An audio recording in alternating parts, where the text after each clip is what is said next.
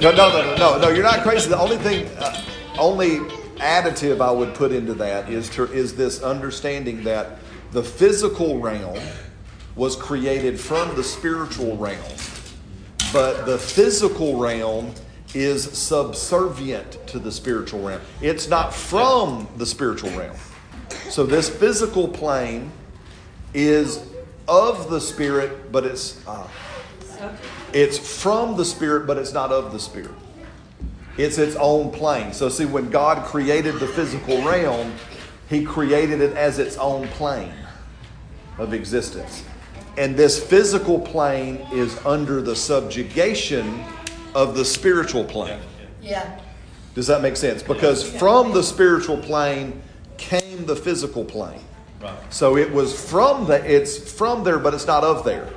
See, you are the only being in this plane that is from or of both spots. That's what gives you the ability to bend the spoon. Yeah.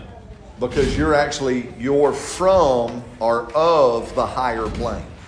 It, it- again, another Brother Hagin story with this. Is this okay tonight? Is this Yes. open? Is Love it. is so Brother Hagin, huh? I'm recording now, so we'll so if, if you know any of you that may or may not know Brother Hagin's story, it, it's where his testimony is important.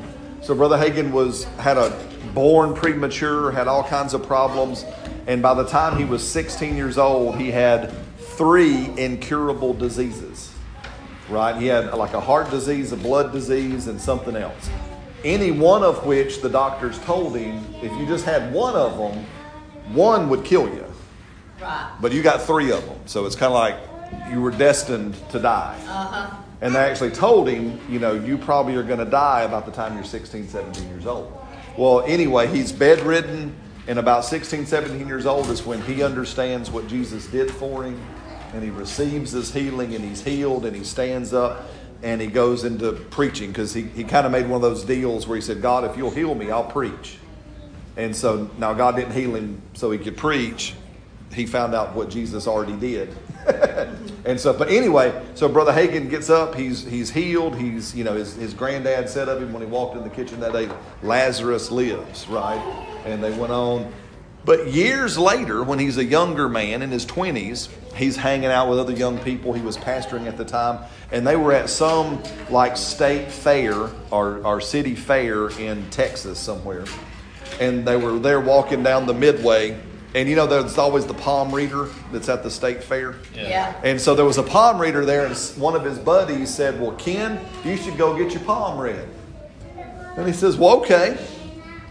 You know now and normally he would stop in there and he would because every other people would be like brother hagin had his palm read you know and opened himself up to the devil. I mean and he would have a little fun with everybody. But anyway so he goes and he gets his palm read and he said the palm reader was looking at his palm and all of a sudden she gets this startled expression on her face and brother hagin said well what'd you see and she goes well i don't understand it but according to this line right here you should have died when you were 16 years old and he says, Oh, that's easy. I just overrode a natural law with a spiritual law. But listen to me, that's what we're talking. See, we override natural laws with spiritual laws. Right. Because, see, the natural plane is subservient to the spiritual plane. But many times, especially in modern Christianity, we don't believe that. Right. We believe that the natural plane rules. Right. that the natural plane is higher and we're trying to get the weaker spiritual plane to meet with the higher natural plane and that's why many times we're not seeing what we're wanting to see Right. is we actually don't believe accurately that that this temporary and that's what the scriptures call this plane this life here is temporary Right. it was brought from a place that is eternal. Does that help everybody? Yeah. Can I explain it this way? Uh, I, way I think sure, because sure. I was struggling there for just a Yeah. second to think the difference between of and from. If you make a table Yeah. and everything, that table is from you. Yeah. Now that table is going to show maybe earmarks of you, a, a trait or something of you because Yeah. you created that table. Yeah. That table is not from you. That table is of you. Yes. your child is from you. Yeah. Because your child physically has your DNA. That's exactly in right. him. That's exactly right. That's that would be that difference. So, so that's how the, the earth, the physical now, is from the spirit. Yeah, absolutely. But we are both from and of. Yes. Because He created us, but we also have His DNA. Well, we're, and so, and as we're coming back then again to the what I was saying, because what can happen is, is we can, we can have a leaky soul. Does that make sense? Yeah. We can have a, our spirit is not leaky; it's sealed, right? So your soul, though, depending on where you have set your predominant thoughts, where you have set your predominant emotions, where you have set your predominant appetites, will govern the state of your soul.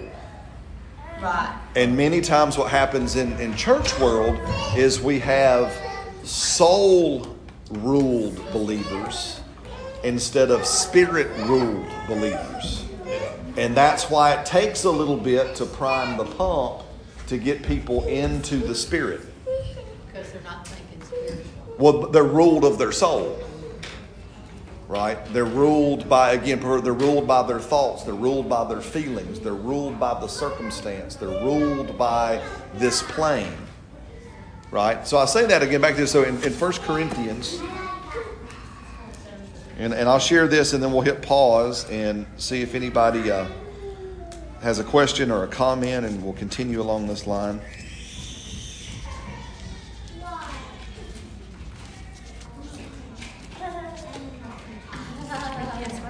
1 Corinthians chapter 14. So again, very, uh, very probably familiar first few verses. You know, it says, "Pursue love and desire spiritual gifts, but especially that you would prophesy." So again, there's that one verse. The highest thing that we are to pursue. Well, we got two things that we pursue, and here is their hierarchy. Number one, we pursue God's love for us and for others. Okay. I like what the Amplified Bible says it like this We make God's love for us our highest quest in life. Amen. The highest quest of our life is to understand, walk in, experience His love for us and His love for others. Amen. Does that make sense? And we are to greatly desire, and it's interesting that word desire there, it's it's the same word that talks about being zealous, to burn with desire, to pursue ardently, to decide to desire eagerly and intensely. It's more often associated with the negative feelings of envy and jealousy. But it's the same word. So again, I don't know if you've ever been, and no, no, this is not a raising of hands. We're not doing an altar call or nothing. But has anybody ever, has, has anybody ever actually been envious or jealous of someone or something somebody has? You've looked at something and you're like going, well, that gummit, I really want one of those. Yeah. And you have that real jealousy that is a burning, almost consuming type of a, an emotion, right? You know, you look at that person. Um, for me, you look at that person's boat, or you look at that person's, you know, hunting club, or you look at that person's whatever, and you're like going, ah, I really want one of those, right? Well, that's the same word, but in the positive about we are to desire prophecy. Right? Now, I'm going to give you, again, Brother Hagin taught us this, and it's been the best I've heard so far. We can define prophecy as this prophecy doesn't necessarily mean being able to predict the future or to see things that are coming or to uh, see people and know their business. Right.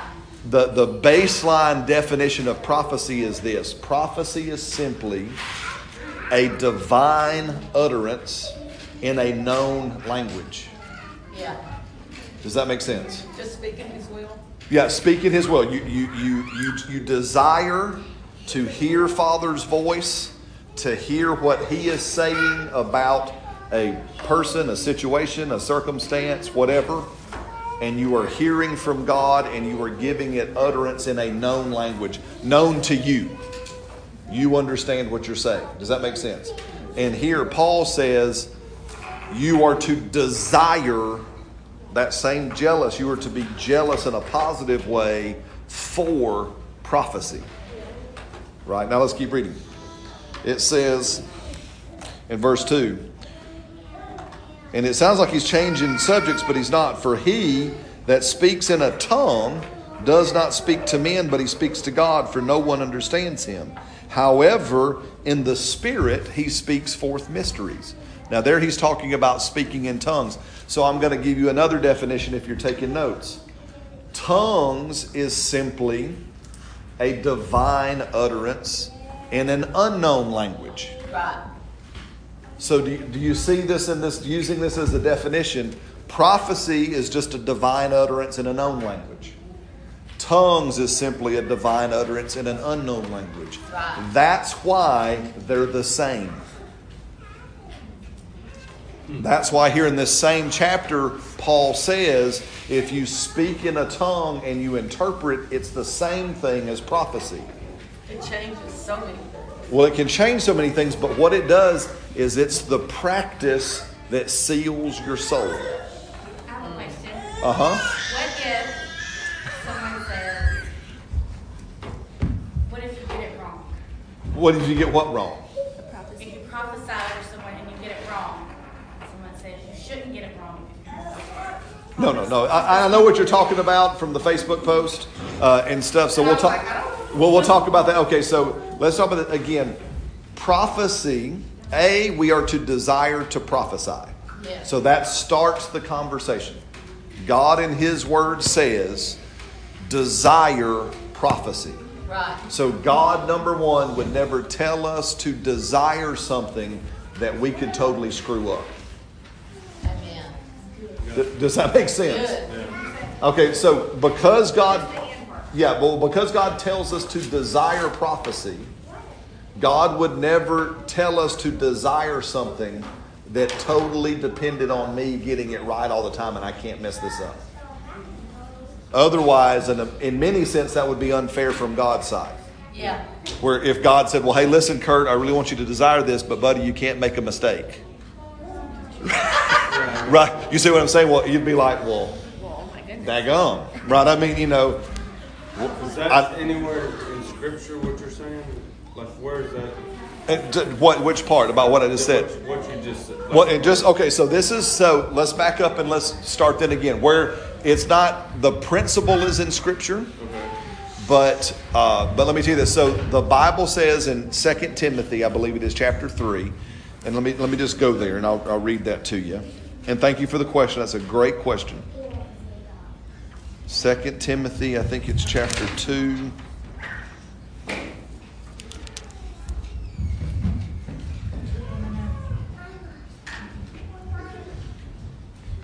Where's the verse that talks about in all scripture was given? 316 of 2 Timothy. Okay, thank you very much. Okay, here it is. 2 Timothy 3:16. It says as an example to what we're saying so all scripture, it says how much of the scripture? All. So does that include the verse we just read in 1 Corinthians 14? Yes. So all scripture is given by the inspiration of God. Now that word inspiration there is one of my favorites. It literally means from God's breath. All scripture is breathed from God. Right? So all scripture has that same breath in it that he breathed into mankind from the beginning.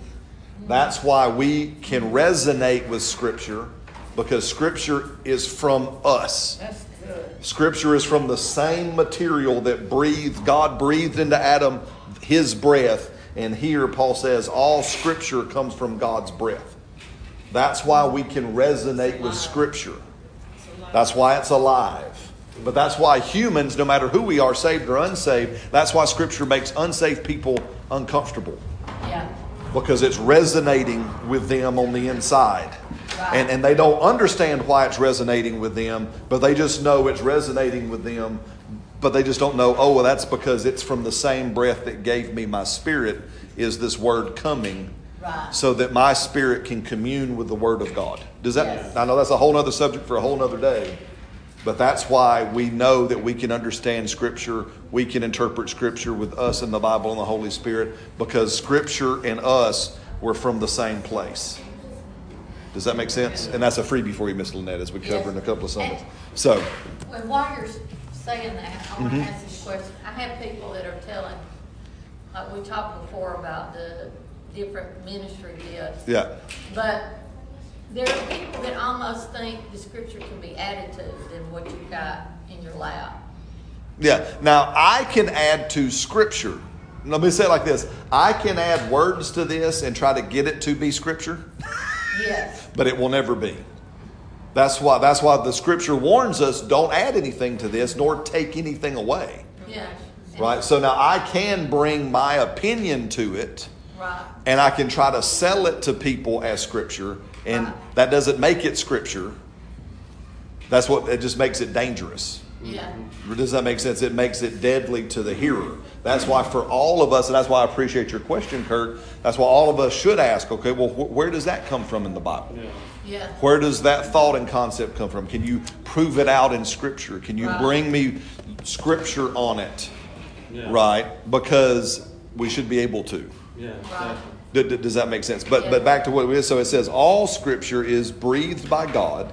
Now notice this, and all Scripture is profitable. So say profitable Profitable. for doctrine, for reproof, for correction, and for instruction in righteousness, that the man of God or the woman of God may be complete and thoroughly equipped for every good work.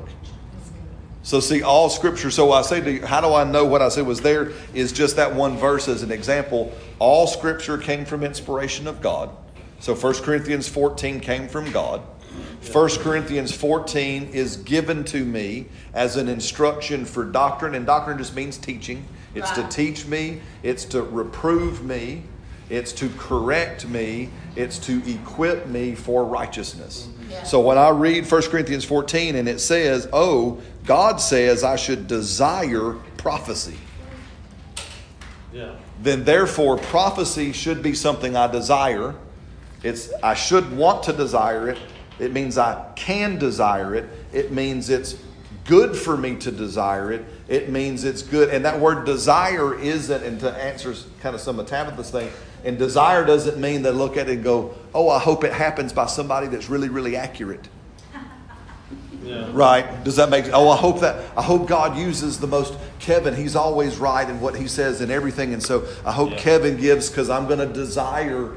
No, no, no. It says I should desire to prophesy. Yeah. It does not say and worry if you get it right. Doesn't say that or wrong. And is that speaking to everyone? Every believer. It's not just Not just pastors, not just prophets. It's, it's to everybody. Because otherwise, we'd, if it was just speaking to a gifted prophet, then there should be a prophet or a person that has the gift of love. Because in that same verse, he says, pursue love. And this is where, again, if I sat there and said, should we all pursue God's love? We would all say. Yes. And in the same verse, he says, should we all desire to prophesy? Yes. And most people go, uh, uh, uh, uh. Well, in the same verse, he says, pursue love and prophecy. So if I can pursue the love of God, and that's right to do, then pursuing prophecy is also right Well, I to think the do. word pursue is very correct there because just because you pursue something doesn't mean you're always going to get it correct, even in love. Yeah, absolutely. Even in uh, prophecy, even in anything. So I think that's very good that they use Yeah. that specific word, pursue. Absolutely. And- And nowhere in here again, and nowhere in here that I have found yet did God say, again, you and you better get it right. Yes. I've been thinking about this and meditating on Yeah. it, and I'm trying to go back and find some uh, sermons that you had taught on. But two things kept coming to me. You know, the will of God, Yeah. in the perfect will of God. Yeah. Sometimes those groups have this, from experience, when these words are given out, you're trying to get to a place, and this word is helping you get there. Yes. You know, they're saying, you're gonna get that house. You know, Yeah. I'm just in the general area Yeah. where this subject was. Anyway, but that getting there to the will of God isn't a magic, it's like a carrot stick. We are in the perfect will of God. That's right. So it's one thing I think about, it gives me peace when I do prophesy to someone, because I'm like, hey, they're, they're in the perfect will. Like you said, you're just trying to help them get to the next step. Absolutely. And then the second thing is, I, I keep thinking on the sermon where you talked about Peter, when he put his fishnet over. Yeah. But he did it like disobedient. Yeah, he was he was half-hearted in it. And That's half-hearted, right. and he was so blessed. I don't know why I keep thinking on that, but I think about Yeah. the effort of even trying. Yeah. There's blessing in it. That's right. It's not all about perfectness of it. Yeah, not at all. Well, and, and what she's talking about in, in Luke chapter 5, famously, Jesus gets in Peter's boat, he preaches and says, launch out into the deep. And if you look at it, Jesus then turns to Peter, and, it, and I've studied it. This one I have studied extensively, so this one I'm, I'm very confident I'm spot on. Jesus says, Peter, let down your nets, plural. And, it, and you look in the Greek language, it is a plural word. Peter responds, I'll let down the net, singular. He does not let down his nets, plural. Yeah. So I always, when I teach on that, I say, so he half heartedly obeyed. He didn't want to be totally disrespectful. and so, in my imagination, like, because I'm a fisherman, he had a spare net. The old one. That he didn't that he didn't care. Because remember he says I cleaned all the new ones. I don't want to mess them up again. But I got this old one up under the seat and I don't care what happens to it so I'll let down this radio net and we'll go with that. And and again and but the principle is this Peter's half-hearted obedience did not change the blessing determined by Jesus. Good. Yeah. I love it. Jesus determined Right. he was going to bless Peter. Jesus was giving Peter the best advice he could. Hey, you're going to need every net you got for what's coming. And Peter said, nah, If it was up to us to be, do things right, well, we, we screw up constantly. Constantly. All the time. All the time. Never get it. That's exactly Never right. get Anything. That's exactly right. And so that's why again, so so with this and, and coming to what Tabitha was saying too, many times here's the thing. God is so much bigger than our honest mistakes. Yeah. He's actually so much bigger than our dishonest mistakes. There's those too. But again, for all of us that are genuinely endeavoring to try and we're wanting to grow into something, God does not demand perfection in the sense of how we've defined it. Right. Right. I'll, I'll, address that. uh, Well, real quick here. I know everybody goes to, well, well, Jesus said at the end of Matthew, will be perfect as your Father in heaven is perfect. And that's right, Jesus said that.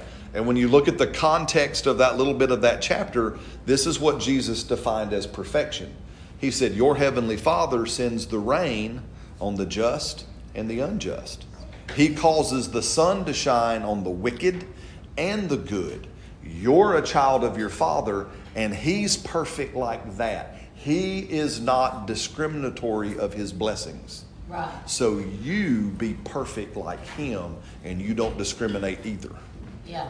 You don't determine who gets blessed and who doesn't get blessed. This one deserves it and this one doesn't deserve it because God doesn't do that. He just pours out blessing.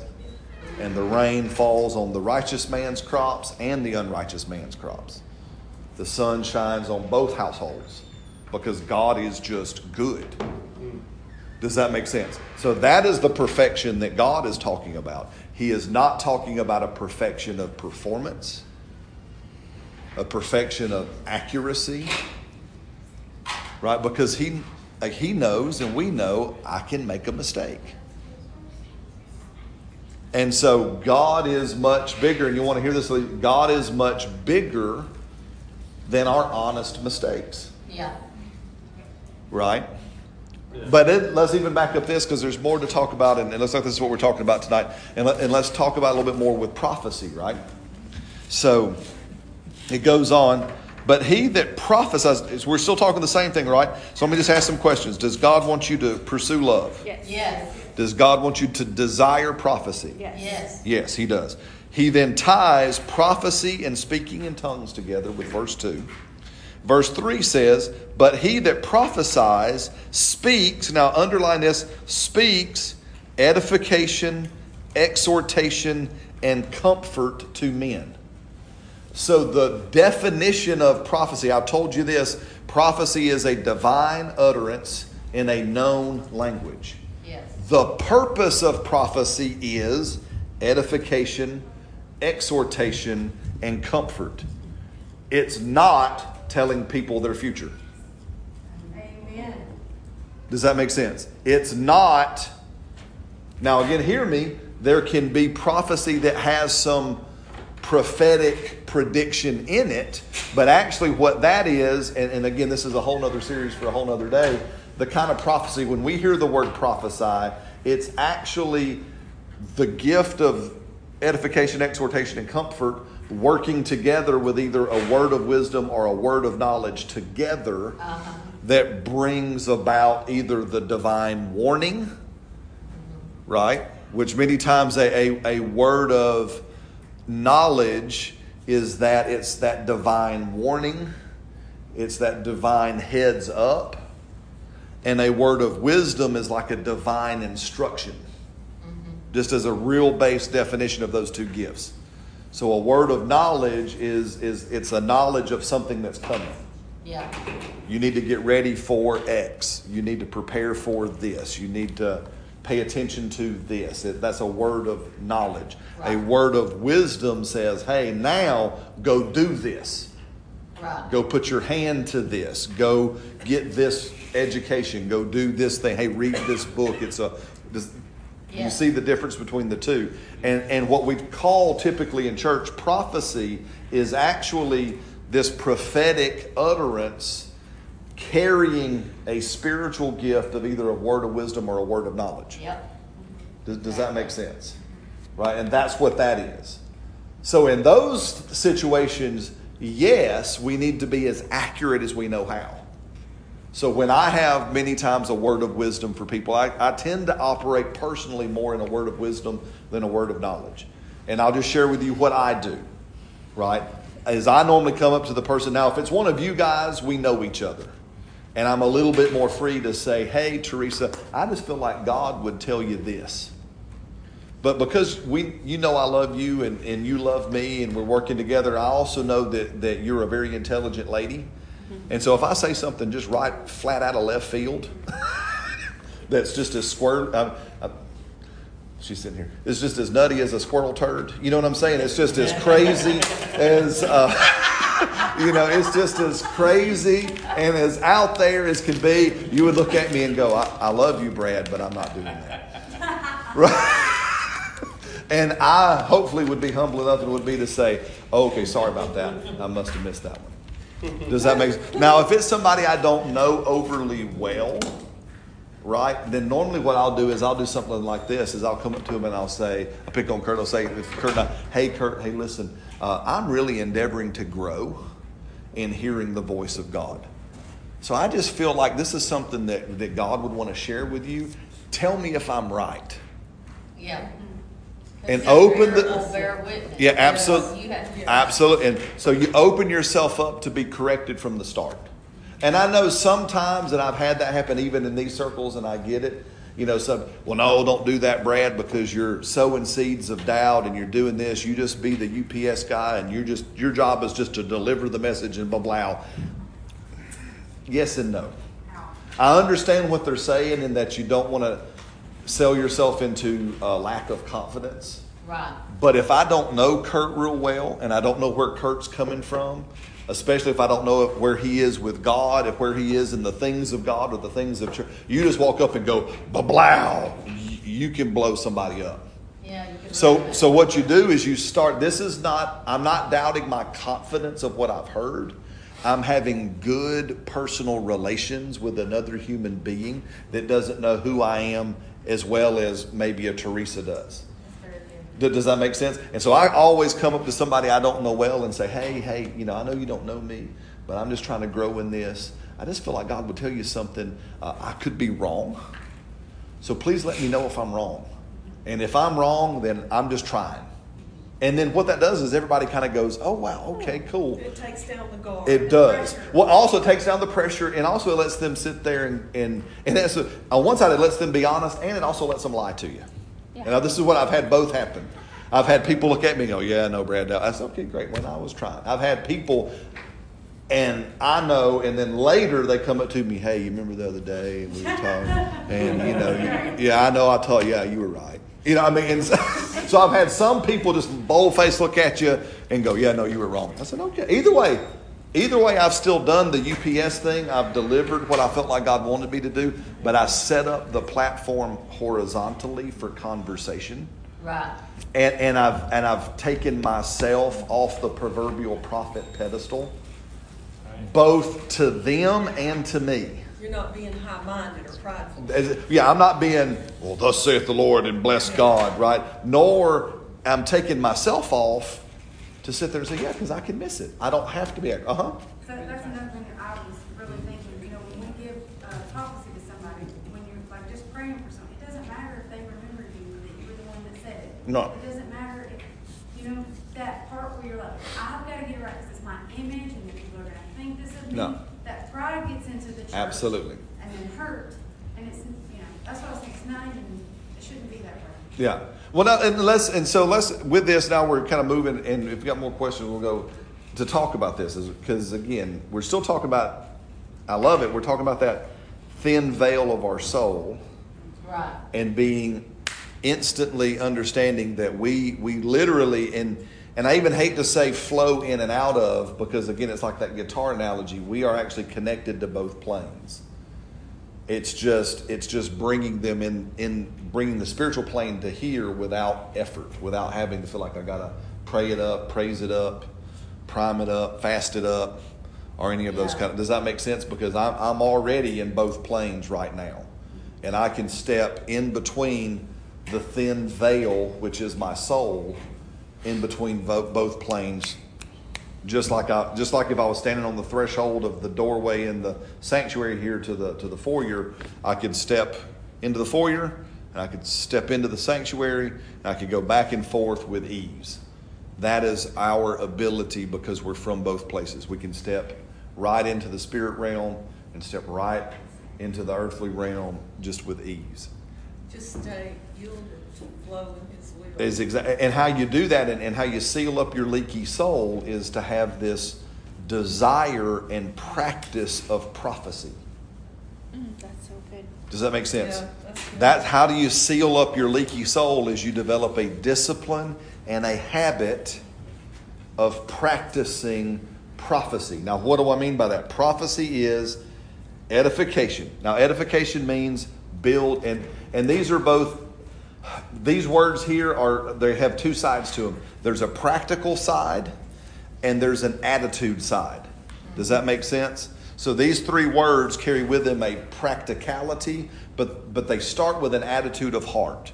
So as we walk them out here just real quick, the attitude of heart I'll start with first, and then we'll talk a little bit about the practical side. So edification. Edification is an attitude of I want to make you better. Not because I think you're less, but like what Alicia just said a little while ago, I want to help you advance in your walk with God.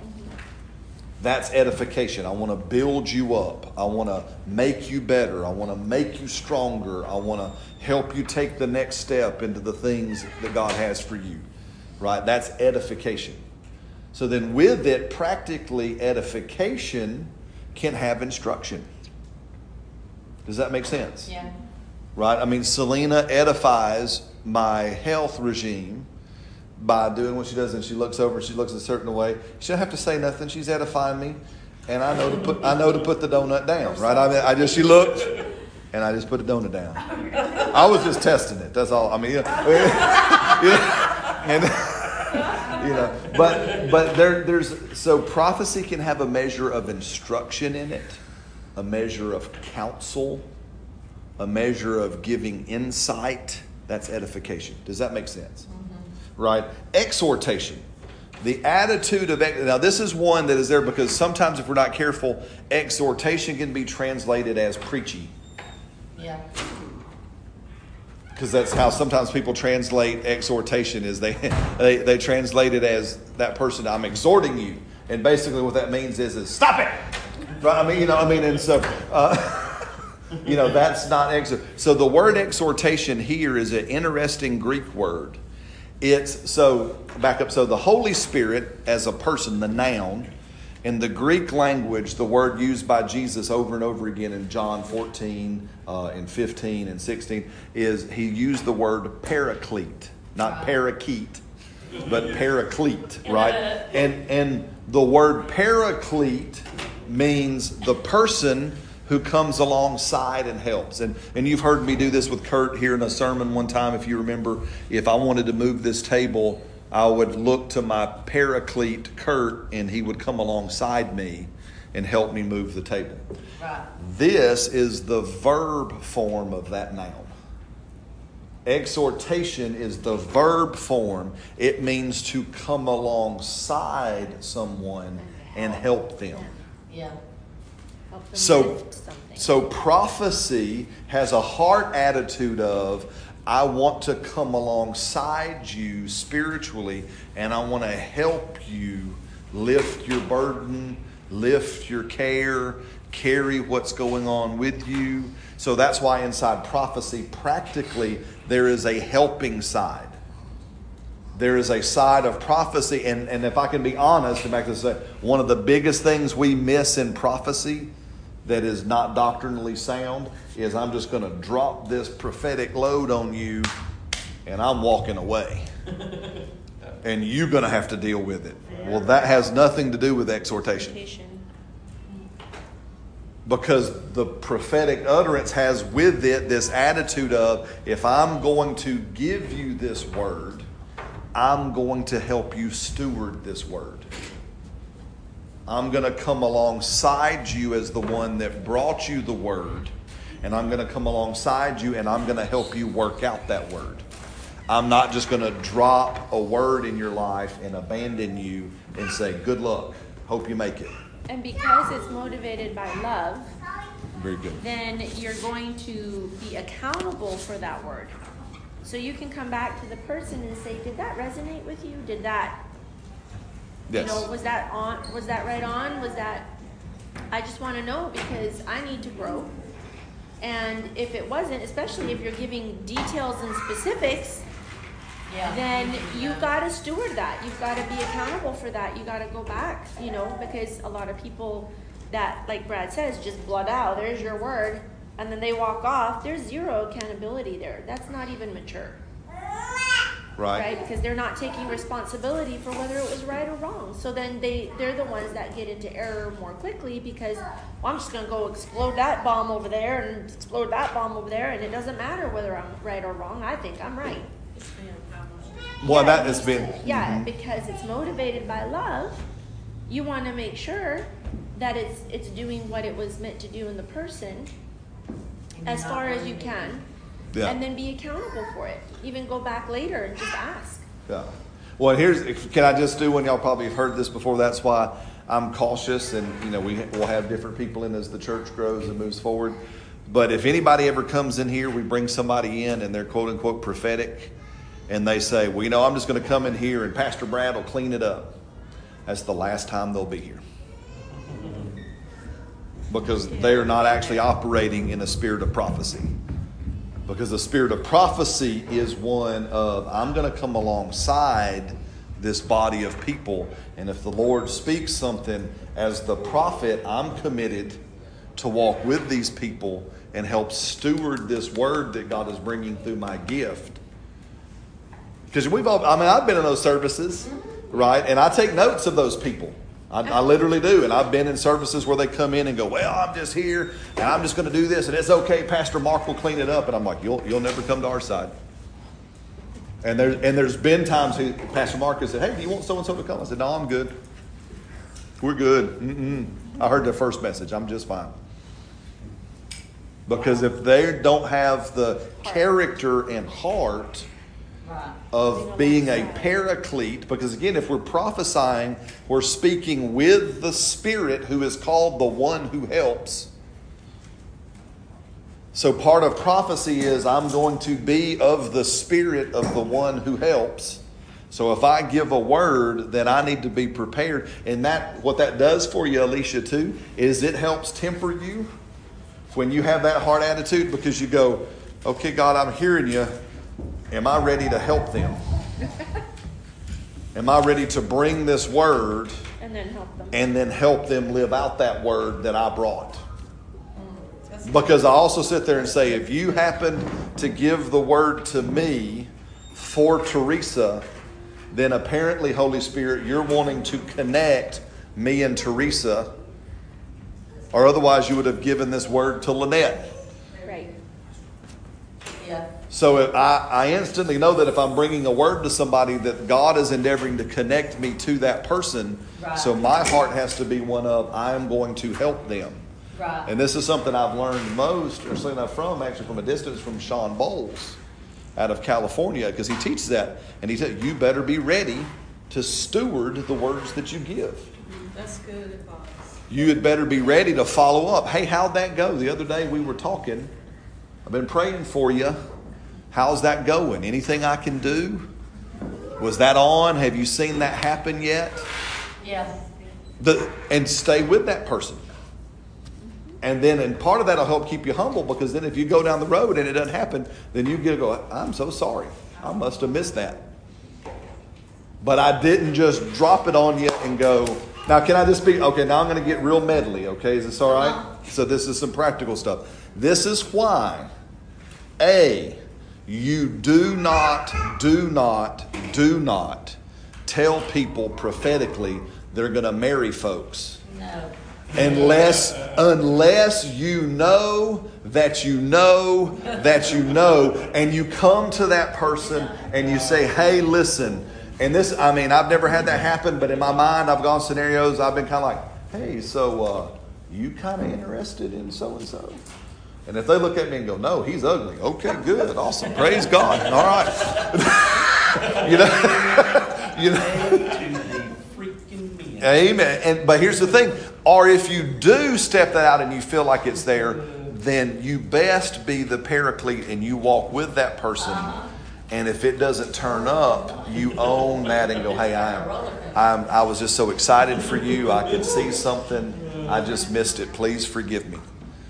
Yeah. Yeah. Does that make sense? I have an, an example. This, um, I was, I have two younger sisters, and um, this is years ago when they were single, and the my middle sister was married, my younger sister was not, and I know she was wanting to get married at that point. She was ready to get married. All she ever wanted was to be married and have babies, you know, and so. I could tell she was like, okay, I'm, I'm trying to date, and she's beautiful, you know, I'm trying to date, and it's just not working out. And I, so I started praying about it, and I prayed for her. And in my quiet time, the Lord told me she'll be married within a year. Well, I didn't go tell her that. I didn't go tell her that. I just kept it to myself because I was like, whoa, that's pretty specific. Let me write that down. So I wrote it down, and I just kept praying for her but I had an assurance in my heart that this was it was coming.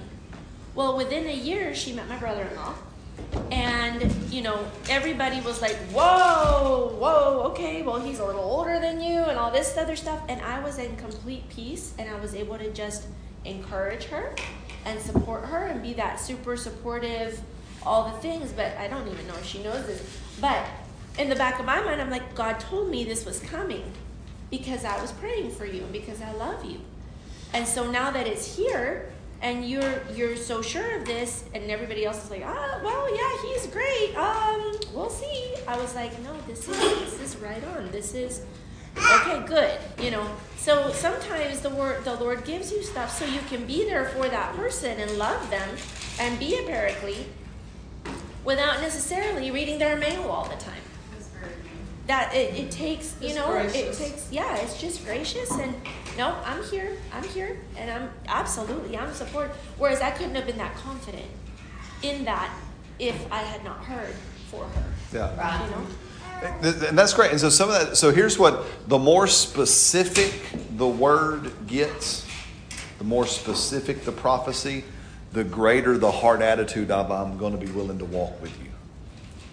Do do you see that? Yeah. If the Lord trusts you enough to give you details Yeah. and to help you be spot on in knowing things, then at the same time, I just automatically, because of this verse here, then my, my heart attitude of, then I'm going to walk with this person. What is your, your scripture? 'Cause I don't know. It's, it's here. So again, so 1 Corinthians 14 3. But he who prophesies speaks edification, exhortation, and comfort. So again, our definition, our working definition of prophecy is prophecy is a divine utterance in a known language. The purpose of prophecy is to bring edification, which means instruction and building somebody up exhortation, which does not mean preach at people. It means walk with people, come alongside people, and help them. And finally, comfort, and comfort is fairly self explanatory. It means comfort. The purpose of prophecy is to bring comfort. Right? So even so even if the word is a challenging word, even if the word would be a quote unquote hard word, we are tempered with comfort. Yeah. Comfort should help temper our tone of voice, Yeah. right? It should help it should help temper our attitude of heart, Yeah. right? Because again, if I've got to go tell somebody an uncomfortable word, there should be in me a tempering of, Lord, how do I bring this to them well? How do I look? Does that make sense? Mm-hmm. How do I bring this to them in a way that will bring comfort? Because I'm going to have to look at them and tell them something maybe hard or challenging. So I'm not just going to walk up and smack them upside the head. Like when he told me that he felt like my granddad was going to pass away soon, Yeah. right? That's pretty specific. And Yeah. that's a hard word to hear, but it was tempered. Yeah. It was like delivered well. It was at the right time. It was thought out, you know. Have y'all heard that story? So we'll, we'll so we'll tell that story. So we're we're a young married couple. We're living in Tulsa. We live across the street from the ministry. I could walk to and from work. We're getting ready to leave Tulsa and go to Mexico. You had already turned in your notice, right? No, No, we're not. still.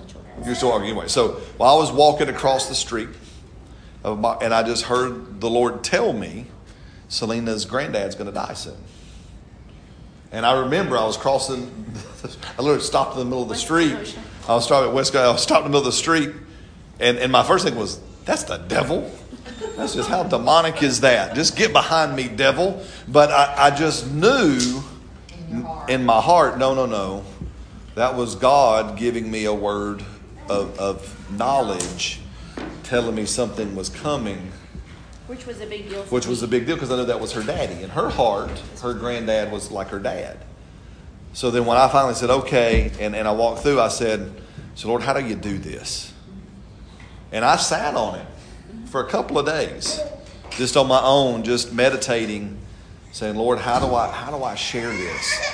Right? Because here's a joke, just to lighten the mood, right? Because it's kind of like you heard the Marine Corps joke, right? There's a bunch of platoon of young recruits, and one of them, you know, Private Smith's mom dies.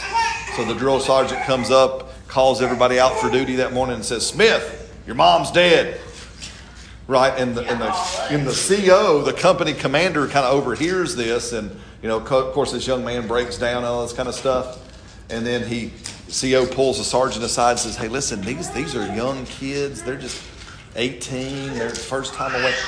You're going to have to not be so harsh, right?" Well, just so happens a few months later, another one of the cadets' moms die. So the sergeant's trying to learn. So he calls everybody forward and has them line up. He says, Everybody whose mom is still alive, take one step forward. Not you, Jones. you know, so, so, so, say all that to say. So sometimes you're, you're praying, you're praying, how, how, yeah. So you're praying, how, how do you share this? Well, well, well, the Lord led me, and, and I was meditating on it. And finally, a, a day or two later, maybe three days later, we were together in the garage, if you remember. And just the words came and said, "Hey, um, you ready if your granddad goes home?" And she stopped, and then I forgot how the conversation pursued, and you were like, no. I don't want him to go home. Well, we had been learning so much about healing, you know, that I was, and, and not that I knew anything was wrong because I didn't. He, he was very young, he was 62. And so I was like, no, but it planted the seed, and I had to start thinking about it. Yeah. So- And it led to a conversation. Hey, are you ready? Have you thought about this? Right? And then it was a, what, a, A week, a week or so later, we get the call that he had a, a stroke He was in a coma. and he was in a coma. Mm-hmm. And later we were both like, well, thank you, Holy Spirit, that you let us know what was coming. Prepared.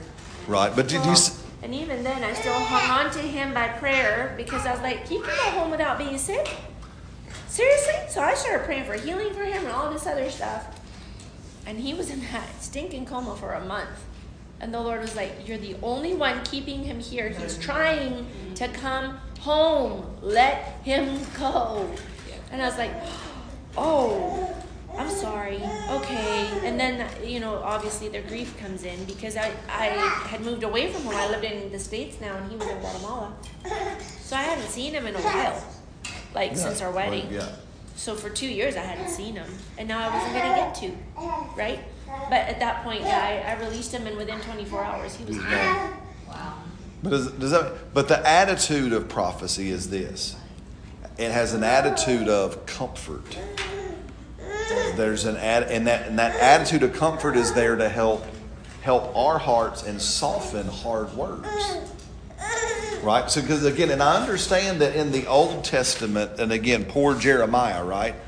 Jeremiah, the weeping, you know, that was Jeremiah. Like God, I'm sick and tired of being the one to give all these daggum hard words, right? So I quit. and then next verse, man, it's like a fire shut up in my mind. I just can't help myself. You know, I mean, it's so. But, but you got to remember, right? So remember that pre-Jesus, there was no comforter. So pre-Jesus Old Testament, the words were harsh. The words were hard because there was no comforter. But now, post Jesus and the resurrection, that's what Jesus said, right? I'll not leave you orphaned. I will send someone to you just like me who will be a comforter to you. So, see, now prophecy, and that's why when I look at stuff and if people come at folk just like all hell's bells and fire and brimstone, and we're just going to get you, and it's this and it's harsh, I start really trying to listen hard because I, I think it just might be bad doctrine and personality. Because Yeah. Does that make sense? Because Yeah. unfortunately, I, I wish I could say God picked uh, us that might have a better personality than some of our brothers and sisters, but God just loves all of us the same, and He's trying to help us, right? but I just uh, how much of this is personality? How much of this is bad doctrine? I'm, I'm still, but I start filtering when it comes really harsh. I'll start bringing up this word first and the comfort of the Spirit and saying, okay, Lord, I want to filter out the person and I want to hear you. Yeah. Does that make sense? And, and hey, the Word and the Spirit will catch all the stuff that comes from the person. And I'm not mad at the person, I'm not judging the person because, as far as I know, they're trying. Yeah. Hey, at least they're getting up saying something. Hey, at least they're getting up. It's kind of like one of those, you know, uh, the the great hockey theologian Wayne Gretzky, right? You know, uh, but Wayne Gretzky would say this one time: "You miss hundred percent of the shots you don't take. Yeah. Yeah. Every time you don't take a chance, you definitely missed it. Every time you don't speak, you know for sure, I probably missed it. But if we get up and we try, and we get up and we're pursuing love, right? And did you see how this balances out? I'm pursuing God's love for me because how awesome that God wants to speak through me. Man, what an act of love that God would trust me or trust you and He would give us something to say. And then how how great, uh, and I'll share this story with you, and, and I know we're landing here, is um, Pastor Alan Duke, who's now in heaven, right? Y'all remember Pastor Alan? Him and I were talking uh, uh, several months before he died, uh, Pastor Allen was talking, and, and he had shared a word, and him and I were talking over at the Irondale campus, and he was saying, "Man, I mean, I'm so grateful God used me, but why did I, I'm kind of puzzled as to why God didn't just tell the person directly." Have you ever wondered that? I mean, God, you talk to all of us, so I mean, okay, cool that you're, you're going to talk through me, but why didn't you just talk to them? And and him and I got to talking, and the Holy Spirit showed us why. Because see, God is a God of multiplication, which means He is a God that, that He loves multiplied praise and thanksgiving. So what happens is, is see, when God speaks to me and I hear, and then I take that step of faith and share, and then it ministers to another person, they're praising God because God spoke to somebody and they came and talked to them and it brought confirmation or it brought, again, edification, exhortation, it brought comfort. And then I'm all excited because God spoke to me and I heard the voice of God. So now, instead of God just talking directly to that person and one person is praising Him, now God has multiplied praise coming. And now both parties have grown in faith now both parties are closer connected to one another because now we have a shared spiritual experience. So everybody improves. Because sometimes the argument is, is, well, we don't need that now because God can just talk directly to. Well, sure, He can, but God loves this connection and multiplication of praise Again, so here, here's you know last story I'll tell you. So when we were at Rhema, we had the privilege of sitting under Brother Keith Moore. Anybody ever heard Brother Keith Moore preach? So love Brother Keith Moore, uh, and so Brother Keith was teaching us, and he was talking about some of these things. You remember this? And he said that the Holy Spirit spoke to him one time and showed him one of the students and said, "Go buy that man a size nine brown shoe." And Brother Keith was like, "Well, that's just weird." That's just strange. And, and, he, and he says, nah, again, that's the devil. That's just me. That's just being stupid. And it just wouldn't go away. And, and God kept saying, I'm telling you, go get him size nine brown shoe. And so finally, kind of Brother Keith goes, oh, okay. And he thinks this is ridiculous. This is dumb. This ain't going to do. So he goes and gets some nice shoes and he comes into school the next day and he walks up to the student and says, Hey, brother, hey, I, I don't know. I, you're probably going to think I'm ridiculous, but here, these are for you. And the guy opens it up and he goes, oh, He's a size nine, brown shoes. He says, I've been asking God for two months. And I've been learning here from you right? And, and I needed shoes, but I was doing it as a test just to prove if God would do it. So I secretly asked God to get me size nine brown shoes. And now all of a sudden, Brother Keith is like going, brown shoes. I heard God, brown shoes. Right? So size nine, brown shoe. And now both people are praising God both people are excited in their walk with why? Because edification, exhortation, and comfort is the main purpose of prophecy. It's not predicting the future. So if we have that as our heart attitude, right? Our heart attitude is, Lord, I want to edify people. I want to walk with people in their journey. I want to comfort people. I want to I want to have this multiplied experience and connection. Right? I'm pursuing love. I'm desiring prophecy. Does that make sense? And that's sometimes it's just to get you through what you've got to go through. Absolutely. God started five years before my husband died, mm. and He lined the things up and wow. told me what to do and what to tell my kids. Oh, that's awesome. So, man, it made it so much easier. Then when the time comes, he was only in the bed sick for two days. Wow. Praise God. As let's do, can, and to talk on that note, right, one of the jobs of the Holy Spirit that Jesus said, again in John 14, 15, 16, he said, The Holy Spirit is here, is to show us things to come. Now I want to be I want to be real clear on this. It doesn't mean they're coming because they're what he wanted. Sometimes He's just going to show you this is just what's going to happen. Yeah, 'Cause he it gets you. you through it. He To get to you- be That's right. That's right. But not because it's coming means that that was his will, that's what he wanted, that was his plan, that was his design, or he caused it. It's just he loves us enough that if we'll let him. And so some of this, again, this kind of, and again, we're still talking about how do we seal our soul. And we seal our soul through the practice of prophecy, speaking in tongues and sharing these divine utterances. Because what I'm doing is I'm, I'm connecting my soul with where I'm connected and sealed in my spirit Yeah, right? And in that prop, that process and that discipline, like what I, I I learned how to not be prideful. I learned how to be humble. I learned how to not be moved by my feelings. I learned how to be centered on the Word of God because I'm going to take every word of prophecy and I'm going to make sure, okay, does this line up? Because God will never give me anything that goes outside the boundaries of His written Word. So do you see how this practice of prophecy, and that's why, and, I, and finally it says, and that when we pray in the tongue, we edify ourselves. We build ourselves up. That, again, not our spirit, it's our soul. When we, when we speak in tongues, when we prophesy, we are edifying our soul.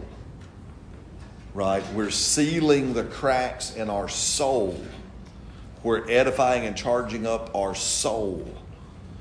Because if there's anything that's leaking, it's our soul. And this praying in tongues, this getting disciplined and practiced at sharing what the Lord is showing us, right, seals our soul. And it's what helps us.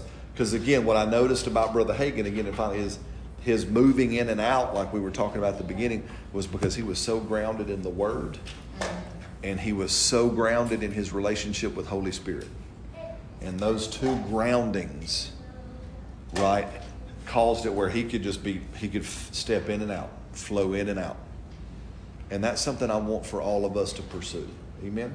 That's the purpose of tonight. So, Lord, we thank you. There's so much more, Lord, we know um, that could be shared and, and said. So I just trust you, Holy Spirit, that you're going to keep illuminating this further in each and every one of us. Uh, Lord, show us how we can put it to practice immediately.